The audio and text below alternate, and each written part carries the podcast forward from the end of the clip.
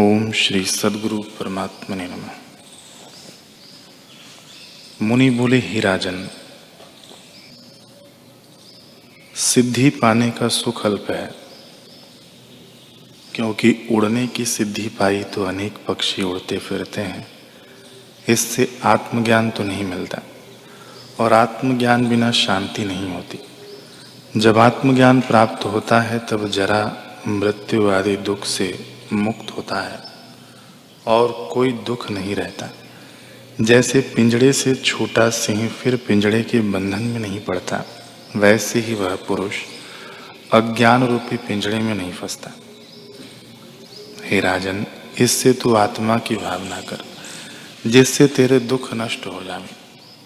अज्ञान से तुझे दुख दिखते हैं, अज्ञान से रहित सदा आनंद रूप है, इससे अनुभव रूप आत्मा में स्थित हो रहे। जब तू आत्मा में स्थित होगा तब जैसे शुद्ध मणि के निकट श्वेत, रक्त, पीत, श्याम आदि रंग रखिए तो वह उनके प्रतिबिंब को ग्रहण करती है, पर कोई रंग उसे स्पर्श नहीं करता, वे कल्पित से भासित होते हैं। वैसे ही तू प्रकृत आचार को अंगीकार करता रहेगा, पर तुझे पाप पुण्य का स्पर्श न होगा।